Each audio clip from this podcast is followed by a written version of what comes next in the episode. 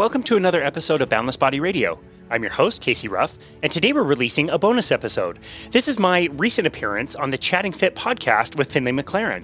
This was episode number 33, which was released on January 5th, 2023, and was titled Calories versus Ketones How to Burn Fat. Apparently, Finley and I were separated at birth. We have become really, really good friends. I'm so glad that I found him. I did find him and his podcast while I was doing research for an interview that I was preparing for, and I was so super impressed with the work that Finley has done so far. As I mentioned, this was only his 33rd episode of his podcast, but he has already managed to create a really high quality show that features really intelligent conversations with a lot of people that we've already had on our show, including people like Dr. Anthony Chaffee, Dr. Bill Schindler, Dr. Natalie E. West, and Belinda Fettke, among others. I was really happy to find his show and binge all of his episodes that he has created so far. We were fortunate enough to host Finley on our show as well, so you may recognize his name. If not, be sure to go back to episode 388 of Boundless Body Radio. And we we also hosted him twice on the How to Make a Podcast podcast, our sister podcast. Since the conversation was going so well and we were running out of time, I had to invite him back for a second episode. We are actually starting to talk about doing some sort of collaboration in the future, which I am super excited about. So be on the lookout for that. As always, be sure to look up Chatting Fit on Apple Podcast and give him a five star rating and review for his hard work. And without further delay, enjoy my conversation on the Chatting Fit podcast with Finlay McLaren.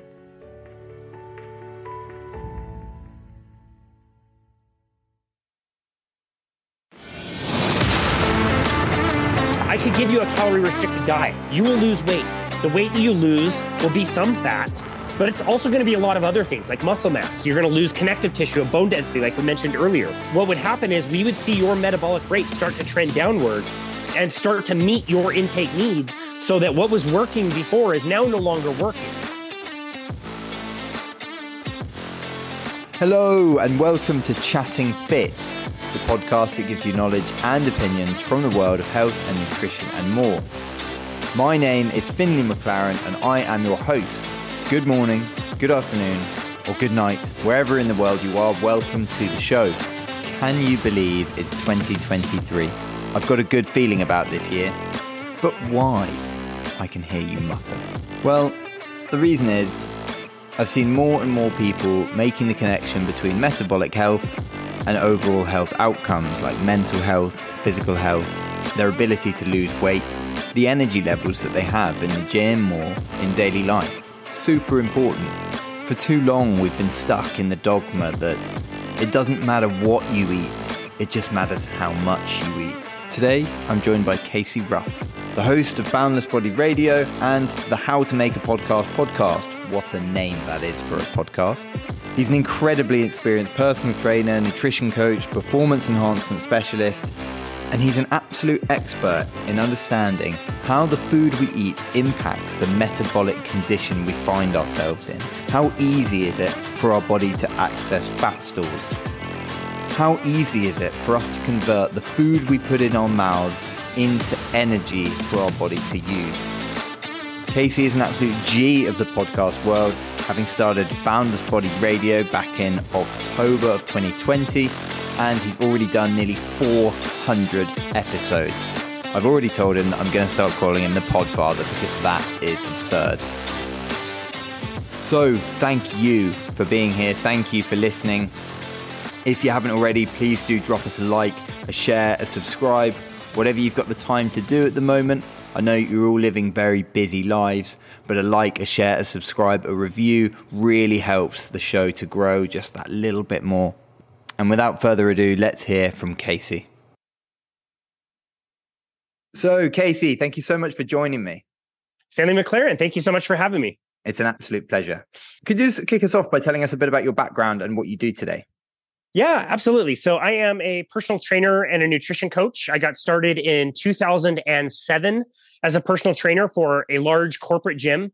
Um, I had joined the gym uh, during an off season of cycling training. I wanted something to do in the wintertime, and this new, um, pretty fancy gym kind of opened up near me. At the time, I was studying to be an architect in college. Um, but again, I joined this gym and started watching, you know, some of the trainers and what they were doing, and kind of thought like, oh, this would be a nice little you know, job to have at least, you know, to help me get through school. I was working in a bike shop at a time, which I really enjoyed, but I, I kind of thought that the trainers um, the way they were, you know, communicating with people was really interesting. And they were also using technology at the time, which I had been using for several years. So they were um, using heart rate monitors to help kind of dictate people's training programs. And they were actually using what's called a metabolic cart to validate different training zones and, and heart rate zones and programs, cardiovascular programming, and that kind of stuff I had been interested in for a lot of years. And so I went into the manager's office and asked what I needed to do to be a personal trainer. Uh, he told me the basic certification that I needed to go get. And so I went online and got that certification after a few months of really hitting the books. Um, I remember uh, the manager described me as being bright-eyed and bushy, bushy-tailed at the time, although I didn't have any experience whatsoever. After passing my personal training certification, fortunately, I knew everything there was to know about fitness and training people, and exactly oh, yeah. the right way that somebody needed to squat, and exactly the perfect program design. There's only so, one way there's only one way. It was really easy. And that was that was the the very last time, my very first day as a personal trainer was the last time I felt comfortable saying anything about personal training. It's all just yeah. been kind of downhill from there. Um, but yeah, man, I mm. I I loved it. I I loved working with people. I loved using technology to help you know get people really good results. And you know, over the years, learning about nutrition and how we can change our metabolism, and you know, using the tools that we had available with us at the time, even though we didn't really use them to the full way that we were using them by the time I I um, you know the pandemic hit and I stopped working at that club um, was really different, and it was a really cool experience. And I've been fortunate enough to make training and nutrition coaching my career, and I've done it for almost 16 years now. Mm. That's amazing. That's amazing. It's amazing that you made the point about like once you actually qualify as a personal trainer, then you realize you know nothing. You know nothing. it sucks, man. It sucks for as much as you want to say like this is the exact program, this is the mm. exact uh, you know order of exercises, the right way to do these exercises, the exact amount of reps and sets. Yeah, you learn very quickly that people have different preferences. They move very differently. They have different, you know, backgrounds of different mm. activities they've done and yeah, it's it's it's a it's a sobering and humbling thing I would say to go yeah. through to realize like wow you you really have to always have a beginner's mindset when you're doing this kind of stuff. 100% the more you can take that into like every area of your life i believe that the better you're going to be because then at least you're continuing to learn yeah but um and uh, and the other point i wanted to make you know anyone who, who's just hearing about you today who hasn't heard any of the stuff that you've been doing you know since 2020 you've got your boundless body radio and on there, I'm so impressed with how many people you get on the show and how well you get to the core of their knowledge and their information. And that for me is like as as someone who's working on, you know, seeking out more information myself, it's great to see someone like you who's started, you know, only two years ago, I guess now, and you're up to how many episodes? Oh boy. So yeah, we did start in October of 2020 um, with the podcast. And I don't know, man. I just it, podcasting was such a, a, special thing for me and a, a, special way to learn a lot of this information. I'm sure you can absolutely relate to that. Mm. Um, you know, the the day the day that I really kind of learned about that you know the importance of nutrition and how again that can influence metabolism and things like that that was the last time i listened to music in my car like being able to look up podcasts and and hear people and their exact current thoughts today on what they think of things and even differing opinions from what i believe and believed at the time it was it was really special and mm. so yeah we started in october 2020 and i just immediately had so much fun doing it and realized like wow i can access people who in, in my world are rock stars. Like, like I choked up the first time I got to interview Nina Teicholz because it's Nina Teicholz, the hmm. author of the the Big Fat Surprise, and like I get a, I'm talking to her, I'm having a conversation with her. So yeah, it was really special, and we just, I love doing it, and so we kind of settled into a cadence of doing three days a week of releases, and that's continued. We haven't stopped, and so after two years, we're at about 400, you know, podcast episodes um, that we've completed, including an episode with yourself, which I yeah. was super excited to do, and really excited to share your story as well, and and yeah, just understanding the impact that all of us you know that, that are on the ground that are learning this stuff we can really have on people by sharing our message and and having great conversations it's been really fun and again i, I know that's super relatable for you and your work mm. Hundred percent, hundred percent. That's the only way we get further forward in this stuff and keep keep the message alive is by talking about it. So, you know, I appreciate yeah, I the work you're doing. Um, Thank you. The thing I wanted to get roll back round to is you had this experience with um, when you became a personal trainer and you started working with metabolic cart or metabolic heart, like heart. Yeah, cart, C A R T, cart. Yeah. Yep. So working with this stuff, and I'm just curious, what did you learn from looking at people's metabolism in particular and their heart rate when training, uh, rather than just looking at you know, for instance, what we see in the regular personal training world, which is like strength tests or fitness tests or looking sure. at someone's weight. Yeah, this is a really unique piece of technology that really helped me and my understanding of human metabolism. And so basically a metabolic cart to kind of give you some background is basically this this kind of like a black box piece of equipment that would be attached to an umbilical cable, so a cable that would be registering respirations that was connected to a mask um, that somebody would wear. And we would do two different versions of this particular assessment or this particular test. One of them we would do at full rest. So we would just take somebody, um, you know, preferably right after they have woken up, put them in a dark office, we put this mask on them, attach it to this, uh, you know, metabolic cart analyzer that was then attached to a laptop, which was showing us data. And the breathing information is what we were most curious about and where we would learn the most information. So the number one thing that we learned, you know, in the very beginning when we were using this back in 2007 was the more the more breathing you would do, the more breath you would have would basically be a direct correlation with how many calories your body would be burning.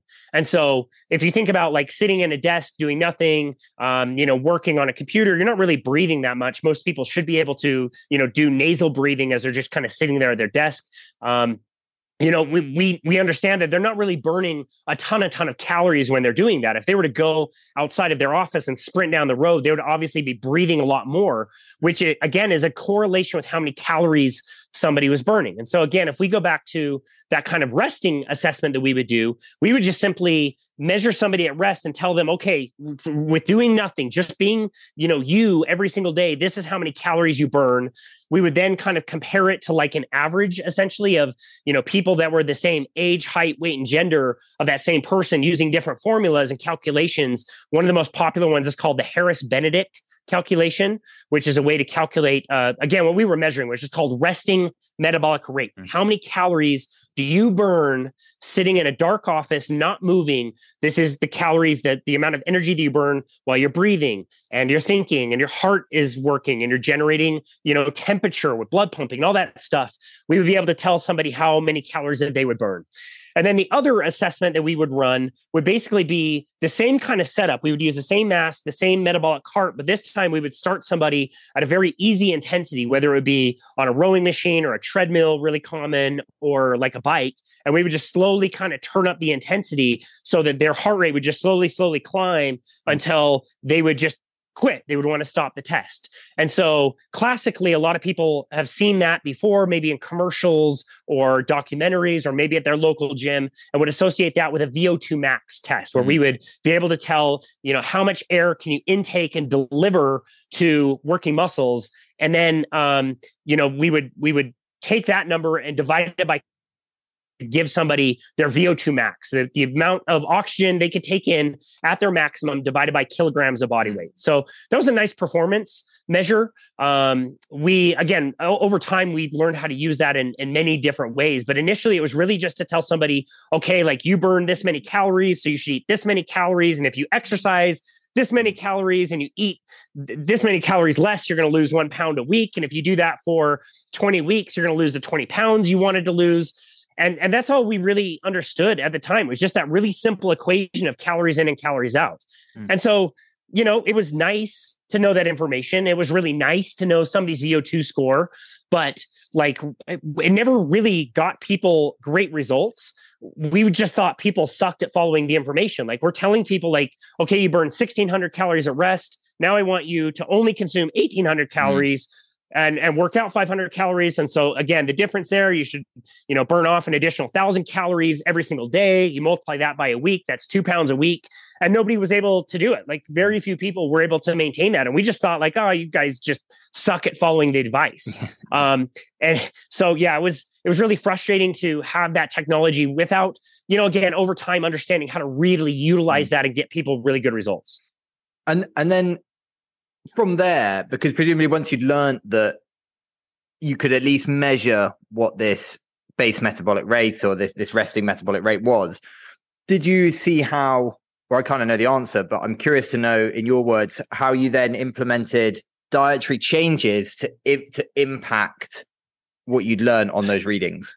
That that great question. That was the game changer. But this was, um, you know, I'd been doing that kind of work and using metabolic carts to help people understand a little bit about their metabolism. But it wasn't until we did a call as a company with somebody who was in Colorado who was using the same type of equipment that we were using, but he was a coach for endurance athletes. And he then was explaining to us how he was using that information and changing people's diet to then manipulate the information that we were getting from the tests.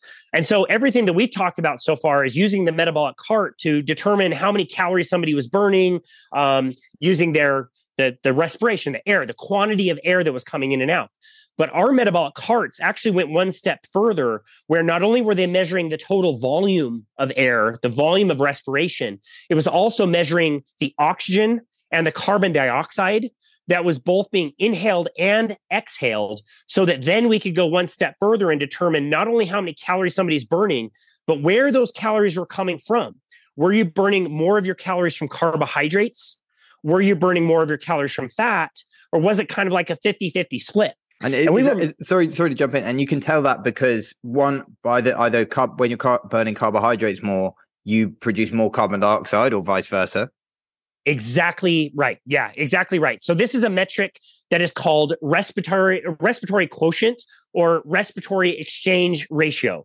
So it refers to the amount of oxygen that, com- that is coming into the body and the amount of carbon dioxide that you're producing from that intake. What what are you outputting from that? And yes, when your body is burning more carbohydrates as a fuel source, you will produce more carbon dioxide as a byproduct of that. And we were always able to measure that. We just didn't understand how nutrition fit into that. And so if you came in and did a test and say, you know, we found out that at rest you were burning 2000 calories, but 80% of those calories would come from carbohydrates. We would just understand that, okay, well, you know, you're burning 2000 calories, 80% of those calories are coming from carbohydrates. So you should do really well on a high carbohydrate diet and you need to work more carbohydrates into your diet. And you know, as a especially as an endurance athlete, I was you know racing road bikes at the time, and you, we uh, the only thing we knew was a high carbohydrate diet. You had to consume massive amounts of carbohydrates, not only in your diet but also while you were exercising. And and the issue there was the body can store a seemingly like limitless amount of fat that it can use as energy, but it can also store carbohydrates as energy in the form of glycogen. The problem is it's just such a finite amount of storage space that you have. And so, you know, again, as an endurance athlete, I would just understand that if I went and did a hard ride for an hour, hour and a half, and I didn't, you know, take in fuel, carbohydrate fuel with me, um, then I would bonk. I would hit the wall. And we we knew that for everybody that was coming in. And so all of a sudden you have this coach that's telling us that he's got world class Ironman triathlete that are only taking in like 50 or 60 calories per hour. You know, when I was coaching people to take in hundreds of calories per hour in the form of sugar. And these athletes that he was coaching were doing quite well and actually changing how they were burning fuel and teaching their bodies that they could reduce the amount of calories that they were burning from carbohydrates increase the amount of fat that they were burning and thus not really tap into that very limited amount of carbohydrate storage that we were talking about. And these these athletes were able to last full ironman without bonking without hitting that energy shortage that that was the only thing we really knew. That was that was the game changer in my opinion. That's where we understood that yeah you can manipulate the diet and affect somebody's ability to burn those different fuel sources and all of the different benefits that we saw from that. It was pretty cool because that sounds incredibly relevant to what we have today in terms of an obesity crisis and people who hold too much weight, an ability to access those fat stores. So most people, yeah, most people, when they say they want to lose weight, they mean that they want to lose fat. They don't want to lose muscle mass. They don't want to lose bone density. They don't want to lose connective tissue. They want to preserve that. And so when they think weight loss, what they really mean is fat loss. And so yeah in in this world where we have such a small percentage of people who are metabolically healthy who are at the target weight that they want to be at most people have extra fat that they want to get rid of and burn off. Yeah it would be incredibly important if we could teach those people to utilize the hundreds of thousands in some cases of calories of fat that people are already storing. Why not teach them how to burn that off and get rid of it for, for once and for good yeah, incredibly important. It was important for endurance athletes not to bonk. It was important for fat loss goal type people to learn mm. how to burn fat. It was important for people who didn't want to eat many meals and many snacks every single day and feel really satiated and feel like they had good energy. It was basically just teaching people that the fat that you store on your body is a wonderful energy source that you can burn, you can use as that energy source and not really need to continue consuming calories from your food. Yeah, it was it was incredible. It was totally a game changer, I would mm. say. And what does that look like in terms of dietary change? Like how how when you're looking at a diet that is promoting burning fat versus a diet that's promoting burning carbohydrate, what does that look like in structure? Great question. Really great question. The only thing we really knew about nutrition back in the late 2000s is that, you know, a kind of a bodybuilder style diet is what most people needed to follow to get the best results. So we were coaching people to have lots of lean protein, lots of brown rice, lots of vegetables, lots of meal prepping, lots of snacks. And again, you could get kind of mixed results with that, but really never anything that was like longer and sustaining. And so we started to learn that, first of all, um, that fat wasn't necessarily bad in the diet. Like when people started mentioning the word healthy fat, like at first that sounds like this crazy oxymoron. Like, what the hell is a healthy fat? There's no such thing as healthy fat. Like, stupidest thing I've ever heard. Hmm. And we started to learn, like, yeah, these endurance athletes that this guy was coaching were eating bacon and eating cream and eating butter, and they were, you know, doing fine. And those foods were fine to bring back into the diet. That was kind of the first step. Um, we learned uh, you know early on that nuts and seeds were a really great source of um, healthy fat, which I, I, would say is debatable now. Mm. Uh, we learned that fat, that, that fruit fats like avocados and olive and olive oil was a really good thing. And so all of a sudden, you know, the the sandwiches that people would eat could now have avocado slices, and maybe the salads had a little bit more olive oil dressing than they used to.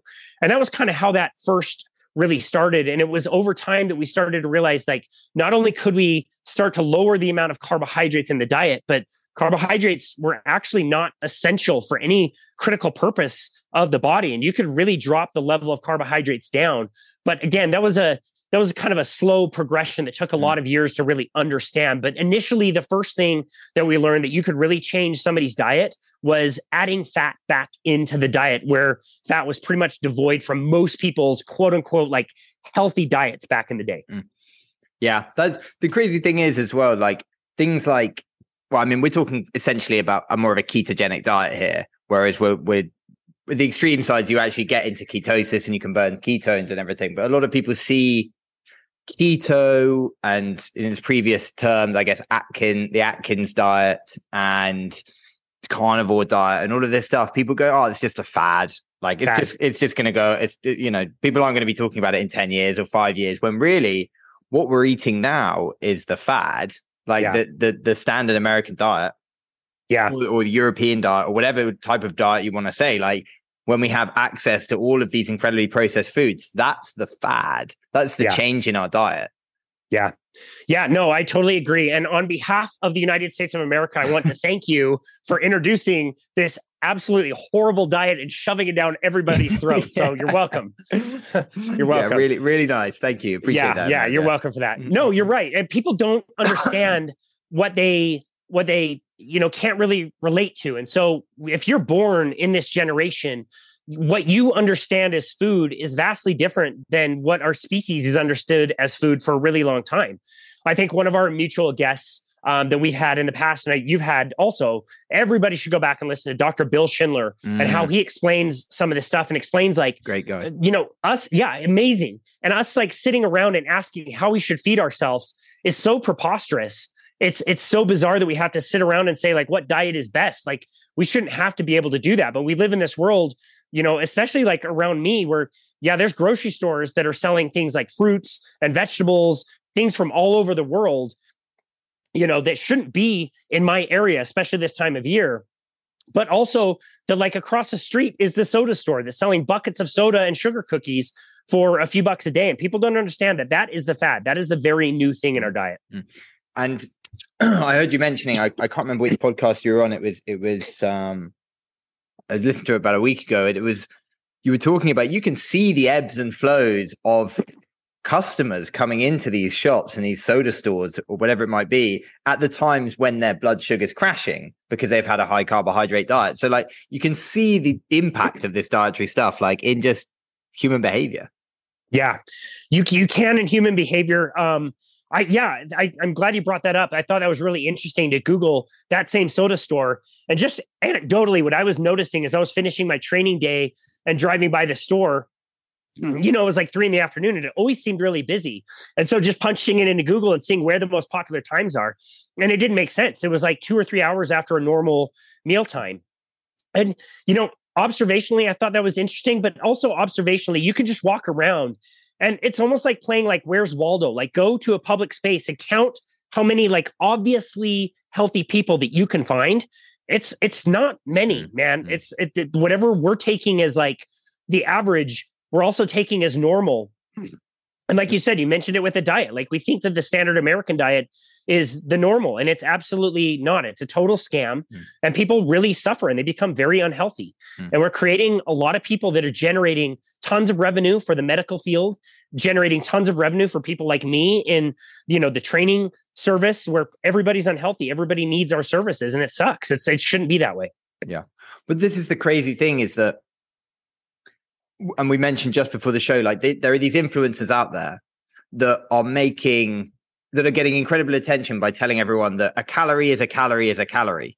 It doesn't matter what it's made up from in terms of human health. And of course, the, their their go-to is that yes, a calorie is a unit of measurement, so therefore the amount of energy that it hold, holds does not change, and that's correct. You know, like uh, I think one calorie is like the the amount of energy that it takes to increase either one um like one cubic centimeter of water by one degree and yeah. yes, like that's a calorie, that's a, me- a, unit of measurement. That doesn't change. But the way that it affects the human body has a huge impact, whether it's made of ca- fat, carbohydrate, sh- seed oils, protein, whatever it might be. But there's a huge section of the internet that wants to tell everyone, yes, you can have a Mars bar if you want, and you can feed that into your diet, and you can still be healthy and you can still lose weight. And there is a small element of that, but it misses out a huge element of the picture. I, dude, I couldn't agree more. And this is where I am so fortunate that I had the experience working on that metabolic cart for 13 years before the pandemic, because we were able to not only measure, you know, what was happening with somebody in that moment, but we could measure trend lines over time.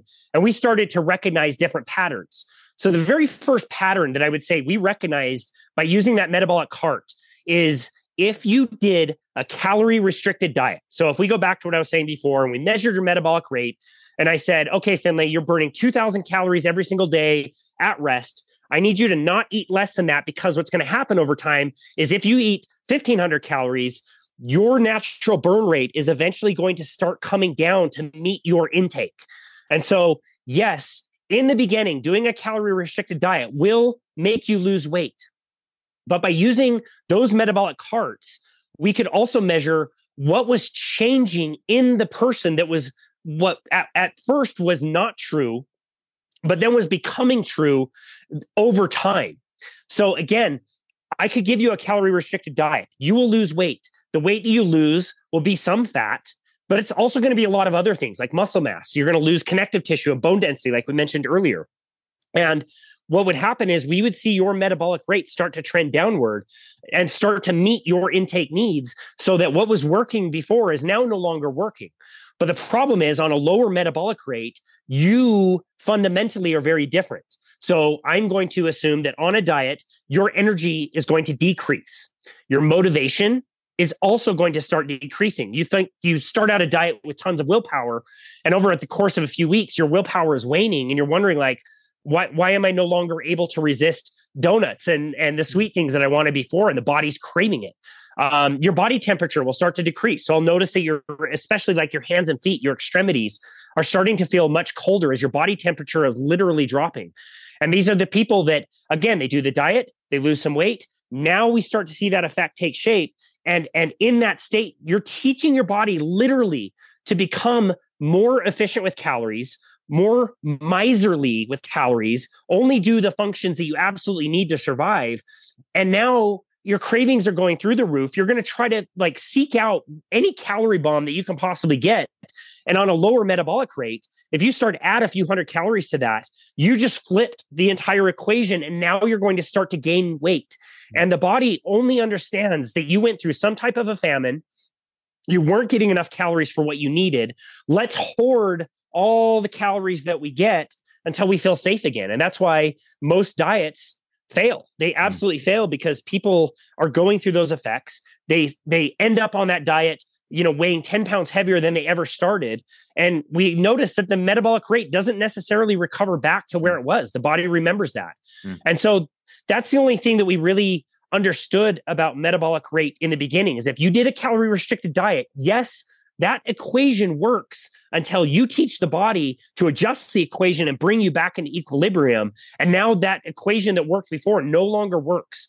And so, yeah, that's that's my issue with it as well. And I, I think you're right to take issue with it also, is that that you're only looking at a fixed machine when you look at the math. You're not you're not assuming that the machine is going to change, but it absolutely mm-hmm. does based on what we feed people an amazing point. Amazing point. The machine changes as we change inputs, which yep. is not it's not what people think. People think, you know, a human body is a human body. And and I think there's too much stress placed on on genetic variability and variability between humans. And I think you mentioned it the other way. It's like there's very, very, very few people who like a ketogenic diet or a high fat, low carbohydrate diet would not work for in terms of improving health, improving body function, improving weight loss, and all and everything in between. Yeah. Yeah. No, I totally agree. And I think all of us in the nutrition world are really cautious when we talk about things like that. And we'll say, like, well, you know, this diet isn't for everybody. Maybe it doesn't work for everybody as far as this goes. And I don't know, man. I I'm kind of with you. Like I'm getting to the point that like I, I need to start seeing people who this doesn't work for to to be able to like continue to say that. So one of the really interesting things and really the way that I got into more of like the low carbohydrate, no carbohydrate ketogenic space again goes back to those metabolic carts. And so again, if you did a calorie restricted diet, you've done several of them, especially in the past, we would notice your metabolic rate would be less than average, lower than average for what it should have been. And we need to do some work to get that to go up, increase your metabolic rate.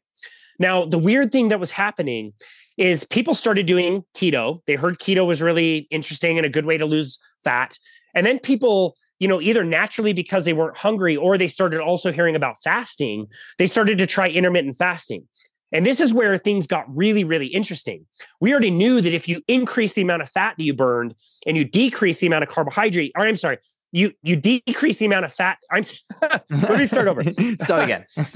start again we learned that when you increased the fat that you were consuming and decreased the amount of carbohydrates you were consuming, you could influence the percentage of fat that your body would use as fuel.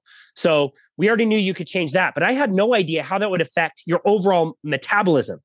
So now we've got people doing keto, they're doing fasting, they're coming in to do these metabolic tests with me, and we're noticing that their metabolic rate at rest was not lower than normal. It wasn't even the average kind of normal that it should have been. It was like 200 calories higher, 300 calories higher. In some cases, like five or 600 calories higher than the normal average expected value for somebody that was in their age, height, weight, and gender. Wow. And so we were like, wow, I don't know what's going on, but your body is not only burning a ton of fat, but it's actually burning a lot of calories. Like you're sitting here burning a higher than average number of calories, you could really lose weight without exercise because of the rate of fat burn and the rate of calorie hmm. burn that people were having when they started doing keto and low carb and fasting. But I would still tell people, like, okay, this 2,600 calories that you're burning at rest, that's the minimum. We don't want to see your metabolism go down. So you need to eat 2,600 calories a day. And I'll never forget one test that I did on a guy that was exactly that situation. He should have been burning just less than 2000 calories at rest. His metabolic rate came back at 2600 calories. I told him he had to eat at least 2600 calories a day. And he said, like, whoa, like, what do you want me to do? Like, I've changed my diet. I feel really great. I'm eating lots of protein. I'm eating lots of fat, but I'm getting so full with these foods. I can't eat 2600 calories. Mm. There's no chance. Like, do you want me to go back to, you know, Twinkies and soda and donuts? Like, I don't want to go back to doing that, but I also don't want to see my metabolic rate crash. Mm. And I was like, yeah, like you're right. Like, how does that make any sense? And that's what really threw me into the low carbohydrate space and and really led me to appreciate fasting and keto was understanding that when your body finds the hundreds of thousands of calories of fat on the body it was always there it was always ready to burn mm-hmm. but your hormones from the types of foods that you were eating were keeping it locked away once your body finds it it, it finds it and wants to get rid of it. It's like, great. Well, we've got energy. It's already here. We don't need to eat more. We just need to burn off the food that we've already eaten. And that's when we see the metabolic rates start to come up. And the body is now like going through all of these calories and getting rid of them. And now we go back to that equation of calories in, calories out, and say, like, we just flip the script. Mm-hmm. And you, it's not necessarily the calories in, calories out, but what if I can get my clients to just burn more calories all the time, every mm. single day?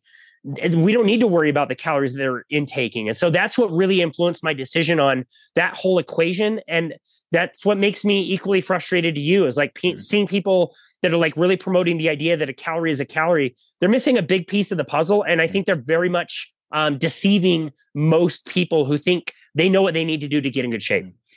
Yeah, I totally agree. And that's the, the problem is, is like you've got people out there like Layne Norton and Graham Tomlinson, and they just want to come after people.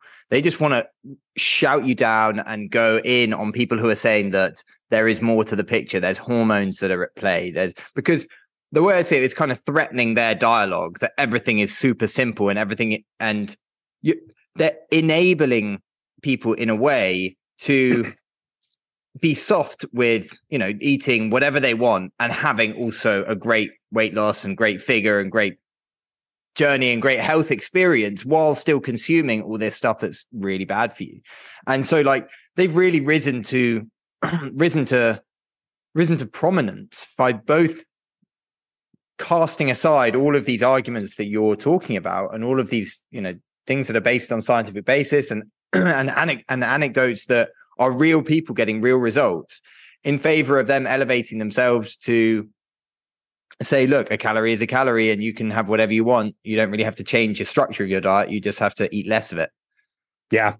Yeah, I I agree. I heard Layne Norton on a podcast um, in the last few months and I'd kind of stopped following him quite a bit in the past. I listened to this podcast and thought like, okay, well, this is reasonable. Like I he, he's not saying anything that's like totally against what I would think. And I followed him for uh it was about less than 24 hours and unfollowed him as soon as soon as he did what you were mentioning like his his message isn't isn't even like what what I've seen of his message is not even pro what he thinks. It's it's almost like like against everybody else that doesn't. And and spending time and energy to like throw hatred at other people like i don't i don't jive with that and i think you are a great example of that. You have had people on your show who you actively disagree with that you have been able to have respectful and intelligent conversations with.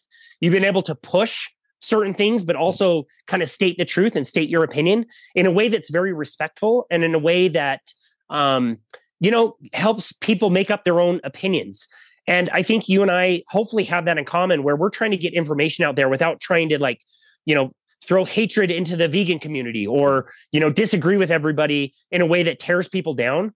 I don't think either one of us jive with that. And and beyond that like yeah I, I don't think that's the right message that most people need to hear. I think that's what they want to hear is that yeah you can continue eating your terrible processed diet and it's okay as long as you get the right calories and you do your workouts. Mm. I, I yeah it seems like a very corporate food type message. It's part of why Every time I walk by a vending machine, Coca Cola has a message that says, balance what you eat, drink, and do. Like, why the hell would Coke care about caloric balance? Mm. It's because they're trying to distract the conversation and tell people, like, don't worry, you can have our products. Just make sure that you're working out and get your walks in or whatever and balance it out with exercise. It's just, mm. it, yeah, it's, it's, it's a really deceptive message that, that, you know, distracts people from what they really need to do to again generate health. Yeah.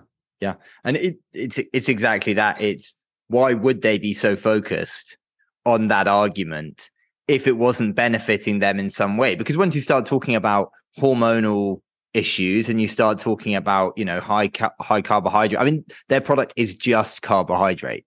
I mean it really is sugar, sugar and chemicals. and um, sorry, I have a Mexican uh, gas lorry driving past, and it has little little tunes. nice. But you know, that, so that's the way you look at it, and I think you, have had her on as well. You know, Belinda Fettke and talking about, and then talking about the story of Gary Fettke and all of these, these even even the regulatory bodies that are there to quote unquote protect us and tell us what the right information is are horribly corrupted. Horribly, yeah, horribly corrupted, and it's it's so wonderful that there's people out there that are uncovering this message and getting it out there. Um, I think a big mistake that we've made is we've trusted the medical establishment to tell us what is best for us without really realizing that just like the food companies, it, it is a business for better or worse. We live in a world where we're not really promoting healthcare, we're more promoting like sick care. And if you're looking at it from the lens of a business, just like the food companies, the medical industry really needs customers. They need recurring customers to come back. So they they need you sick so they can use your products, but they also really need you to be alive. Like they can't kill you, you know, at age like 20 because that's a that's right. You need to keep your people alive long enough to use your products for a really long time.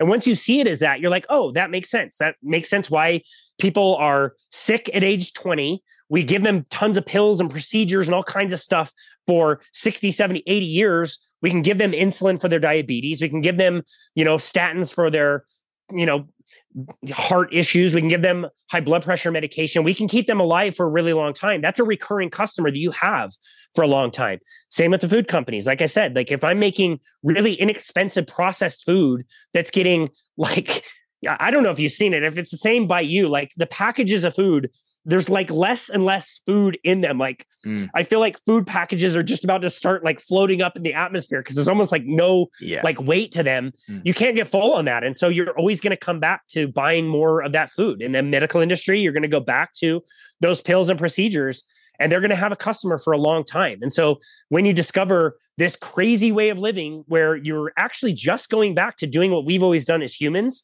and eat the proper diet, mm. and all of a sudden you get healthy, your weight regulates, your brain functions correctly, you're really not that hungry, you've lost all your fat, you feel great. And then all the weird things start to happen, like you get tan in the sun, or you don't need a nap every day, or your skin issues, or your gut issues, or all those other things clear up we notice that all the time. It's just like you said earlier, like I'm, I'm finding very few, if any, people that this way of life doesn't work for in all of those different wonderful areas that all seem isolated when it's it's the same trunk of the same tree. Mm. Yeah, hundred percent, and that's what that's what's difficult to argue against and I, and I try not to get in arguments about it. I try to just put information there that I think is relevant to the conversation, and then people can make up their own minds. But it's the argument is, you know, like, you know, but this happened to my grandmother, or like I've tried everything and I can't lose weight, or I tried keto and I couldn't lose weight. I mean, you must know from working with your your clients and everything. What, what, can you tell us a bit about like the adaptation period that it takes, and like how is best to actually switch on to this style of eating? Yeah, that's a really great question. And I, I think I think the biggest thing that I have to understand, at least initially with my clients, is how how sick are they of being sick? Are are you really like extremely motivated to not be sick anymore, or are you just trying to lose a few pounds? Because that can kind of tell you like how hard you want to go into this. Um, but generally speaking, when somebody wants to switch to this kind of way of eating. They want to burn fat as fuel. They want to be ketogenic, which means their body is making ketones out of fat, which is a basically like a, a different way to fuel the body.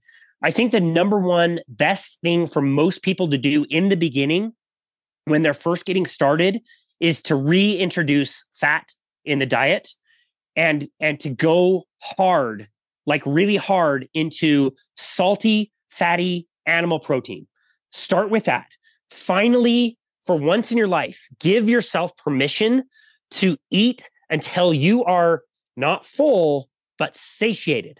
Whatever food you have in front of you is delicious and amazing, and you eat it until you don't even want to lift your fork up again. Giving people permission to have the omelets, eat eggs until they can't eat eggs anymore. Um, have the steak, put butter on the steak, salt the steak, eat it until you don't want to eat it anymore. Be truly, truly satiated with your food most people are stuck in this world where they're terrified of calories, they're terrified of fat, They want to track everything. They want to portion control everything.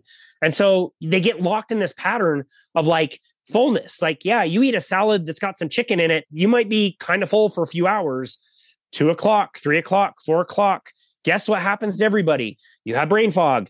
You are starving. You're hangry. Your coworkers know not to bug you mm. until you've had your 3 p.m. cappuccino and donut.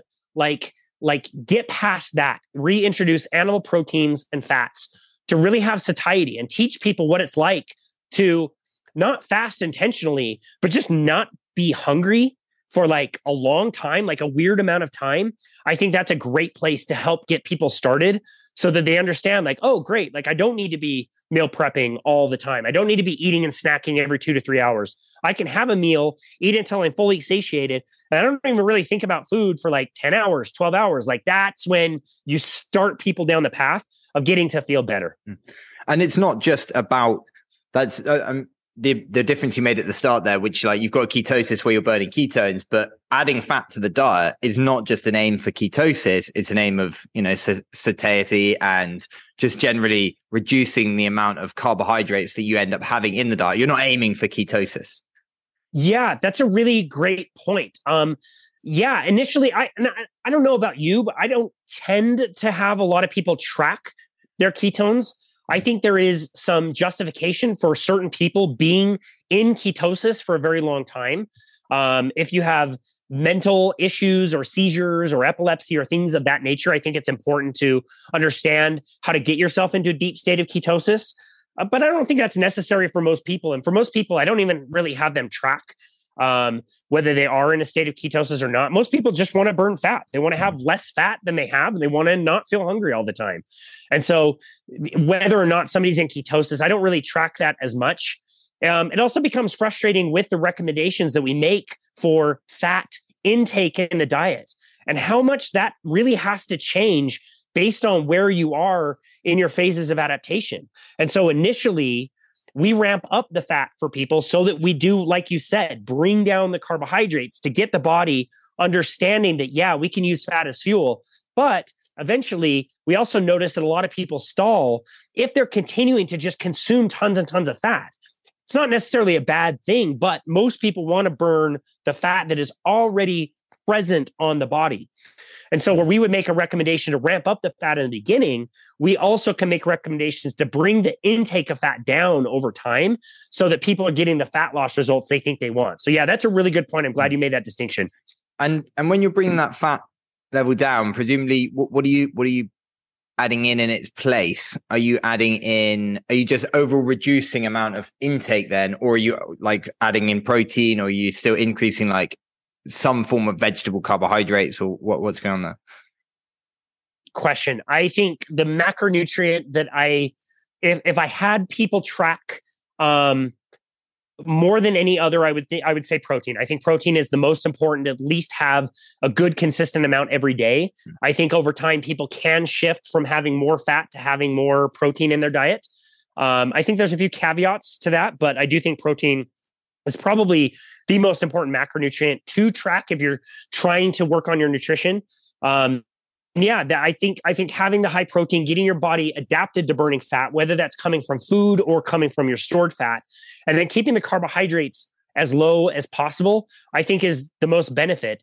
You asked specifically about vegetables, which you know, when I was first getting into low carbohydrate ketogenic diets, I found a very high value in vegetables and fiber, making sure that people getting in their leafy greens. And it was really over time understanding that uh, not only do I not think the vegetables are very helpful, but I think in a lot of cases can be actively harmful mm. for people. And that's kind of what started the journey into carnivore and understanding that, wow, maybe people can have only animal products and not only like do it and be okay, but actually like thrive when they're cutting out plant matter, especially vegetables. It's a mm-hmm. very bizarre and weird story, but it's it's pretty fascinating. And yeah, I I think I'm with you. Like thinking that I needed to blend up spinach and beets and almond mm. milk that I did every single morning. Like, no, not only do you not need to do that, but really you probably shouldn't do that. Was yeah. very interesting to to uh, learn. Yeah, yeah. The crazy thing is, like uh, all the time I I feel like I'm slipping back into the mindset of, you know, if I don't listen to a to someone speaking on some some of these nutrition stuff and the plant toxins, then I will slip back into, oh uh, maybe I do just need like, you know, some spinach every now and then and X, Y, and Z. And but the, the thing I heard the other day was that it's crazy how these dogmas just prevail in the in the industry because you know 10 years ago everyone was saying you know well if you're going to have rice have brown rice because brown rice is you know it's got the fiber and it's got the husk and it's got all this stuff. And now we come to see that it's actually the brown rice that's far more harmful because it's got this husk on the outside which has all the toxins in it which is there designed to protect the the the grain and the, in the inside. You know so like where previously the people who thought that they were being healthier by eating you know the brown rice they're actually like it's it's less heard the whole world gets flipped sometimes in the nutrition industry and you're like and that's why you could you can't blame people for going like throwing up their hands and going like no one knows what they're talking about here. Yeah totally. Yeah that's a great point. If if you could have saved me one of my many many many meals of brown rice and broccoli and chicken breast i'm sure you've consumed a lifetime of that as well. so. oh terrible. Yeah. yeah no it's it, it it sucks and you're right. Like i don't blame anybody for just giving up on all of this and saying like screw all of these people who are telling me to eat this terrible food that i hate. I'm just going to go back to eating processed food and eat cold cereal in the morning. I don't blame anybody for doing that. Mm. um sucks because it's their own health that's going to suffer mm. because the wrong message is being put out there. And and people it's not their fault. People are not broken. Like if you're listening to this and you've done diets and you've done workout programs and you didn't get results and you think that you're terrible and you suck like it has nothing to do with you. Like it is mm-hmm. bad advice that's being thrust on you. And the sooner you realize it, the better off you're going to be. Mm. 100%. And I want to talk a little bit about the, the, the, the guests that you've had on Boundless Body because you've had, I mean, you've had nearly 400 episodes. So do you have any in your head that stand out as like, like that you kind of took a step back and you went, fuck, that's incredible information. Like that needs to be out there more. Man, yeah. There's probably so and, many so many. I, yeah, it's it, like you would say the same thing, hosting the people that you've hosted, and it's it for me. It's really fun to understand that there's like no rules of who we can host on our show, um, and it's it's really cool to host again some of the people that you've hosted dr bill schindler belinda fettke dr Chaffee, like these are superstars in our world and to be able to talk to them and have conversations with them about what they've learned is really it's humbling. It's it's it's really amazing. And so yeah nina teicholz uh, gary taubes um, you know ben Bikman, like all of these guys having conversations with them was absolutely incredible. But it's also i i, I kind of learned that it's really amazing to talk to those people but there are so many other people out there in the world that are that have a, like a similar situation to what i have here which is like you know we've got a small business. I train my people in my neighborhood. Like we're not an empire. I'm not trying to you know sell best-selling books and have crazy amounts of content. Like i i'm passionate about this and i want to help people understand a true way to health. And so I love connecting with other people that are like minded out there. Maybe they this podcast just yet, but they're doing hmm. great work and they're sharing it with people in their own way. And so it's also really fun to connect with people who are equally passionate about their message and are willing to share it and understanding that yeah we all may never get like thousands and thousands of downloads and become joe rogan but we're mm. we're pushing a message forward and it's really helping people and so mm. also making those types of connections with people that are you know doing really good honest work out there has been awesome and a great part of that journey and makes me really grateful to meet you know people like you and the people mm. that we have had the pleasure to connect with all around the world that have that in common super cool yeah yeah that's the crazy thing isn't it like i when i started the podcast as well, I was I was never thinking like, oh, I want to take this to like the stars. It was just what's going to give me a great opportunity to one like dispel some health myths, one get me really engaged with other people in the community, and like give me the opportunity to speak to incredible people. Like yesterday, I got to speak at the last minute to Matt Wenning, like this super big guy in strength, like has numbers of world records in powerlifting, and like he's he's you know, been in contact with, he's been associated with Charles Poliquin, like all these other huge strength guys. And I'm like, just send him a message on Instagram. And he's like, yeah, sure, I'll come and talk. And I'm like, huh, I'm kind of pinching myself. Like, what the hell? And like all these other guys, like Bill Schindler and Anthony Chaffee, it's like, I'm like, it's almost like a bit of imposter syndrome where you're like, why would they give me yeah. the time of day to yeah. you know actually come and speak to me and put their message out on on my podcast? So like, it's a real, it's a really humbling thing where you're like, wow, this is there's there's something bigger at play here than just you know me and my wants and my ego and everything. This is about getting more health knowledge to more people. Yeah, I, I, I, am guessing I already know the answer to this question, but I'm going to ask you. You and I have not talked about this before, mm. but just I, I think I know the answer. When you reached out to somebody like Dr. Bill Schindler, did did his team reach back out to you and say like, okay, cool, like how many downloads do you have? No. How many episodes have no. you done? This is my speaking fee, or was it was it Dr. Bill Schindler himself that responded and said something like, dude, I would love to be on your show? 100% the latter. Yeah. Like, yeah. They, which, which again was for me is the, the crazy thing. I'm like, these guys must have media teams. They must have like a PA. They must have a secretary. They must have someone who's like, you know, working out what the most effective podcast to be on is, X, Y, and Z. And it's like, hey, no worries. Yeah, I'm free this time. Like, let's work out some times. And I'm like, what the fuck? Yeah, it's it's incredible that, that we had no downloads. We had nobody, you know, really big on our show. I loved Bill Schindler. I'd followed his work for a long time and emailed, and I, I still have the email that said, Casey, I would love to be on your show. Mm. And he didn't care. Same yeah. with Dr. Chaffee. Like he didn't yeah. care. He's got a message. They're extremely articulate. They can explain things in a way that makes perfect sense, whether you've been in the health world or not. And they're they're they're just like you and I, where they're so excited with this message that is not being promoted from the top down. They just want to get out there and get that message out. And so yeah, it is humbling. It it's it almost stopped me from doing a podcast to begin with. Mm. Is that feeling of like, what the hell am I going to be able to say? What the fuck mm. message do I have that somebody hasn't already covered in a way that's way more articulate than I could ever do? And it's like, you know what? We all have a place. We all have a hmm. voice. It's not a competition. We're all sharing this message and we all have a unique way of tackling it. And mm. we can all be part of the conversation in whatever sphere of influence we have. It's super cool.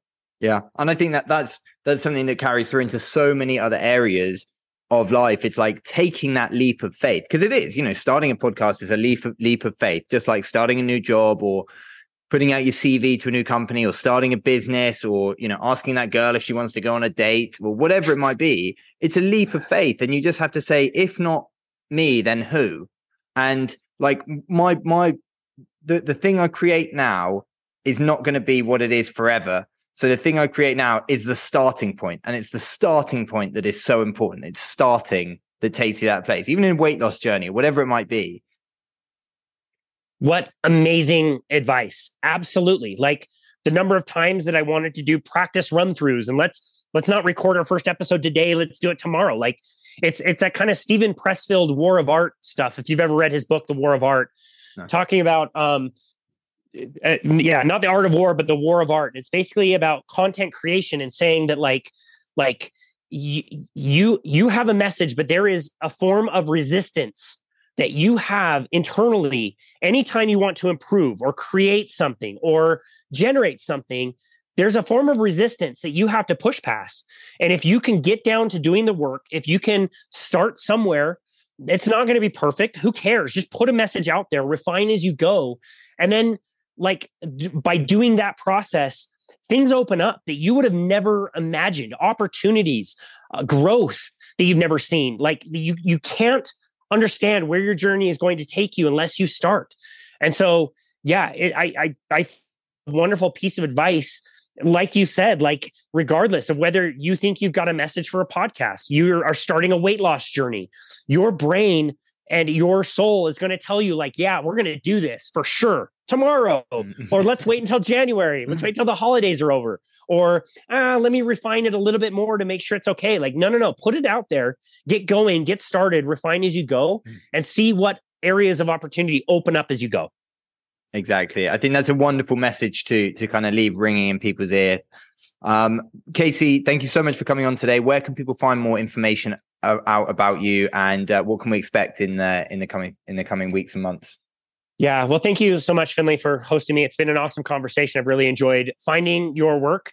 It really was Likewise. through like researching. I, I, believe it was Belinda Fettke that I was researching and getting the last mm. few downloads in. Yours was one of the first one that popped up, and like, man, this guy is a great podcast host, and I had pretty much all of your episodes binged that oh, weekend. Oh, I you, absolutely loved it. No, it was great. um, so yeah, I really appreciate you and your work, and it's been a pleasure to come on here. Um, most of our stuff can be found on our website, which is myboundlessbody.com.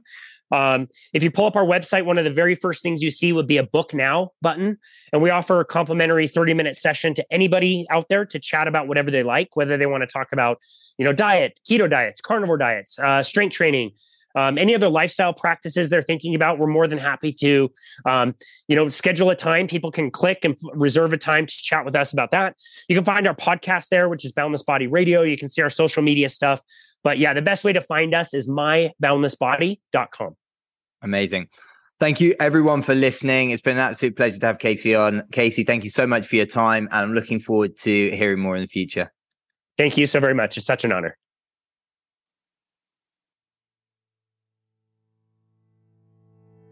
So, thank you again so very much for listening to this bonus episode of my recent appearance on the Chatting Fit podcast with Finley McLaren. Like we said in the introduction, be sure to go over to Apple Podcasts, follow his show, and be sure to leave him a rating and review. Check it out. He really does such an amazing job. His episodes are fantastic. I think you'll really get into the flow of the things that he is trying to, um, you know, kind of talk about and highlight in his show. If you are enjoying our show, I'm sure you will enjoy his show as well. Be on the lookout for a collaboration coming up between the two of us. I'm not sure exactly what that's going to look like but I'm very excited about it. And as always, thank you so very much for listening to Boundless Body Radio.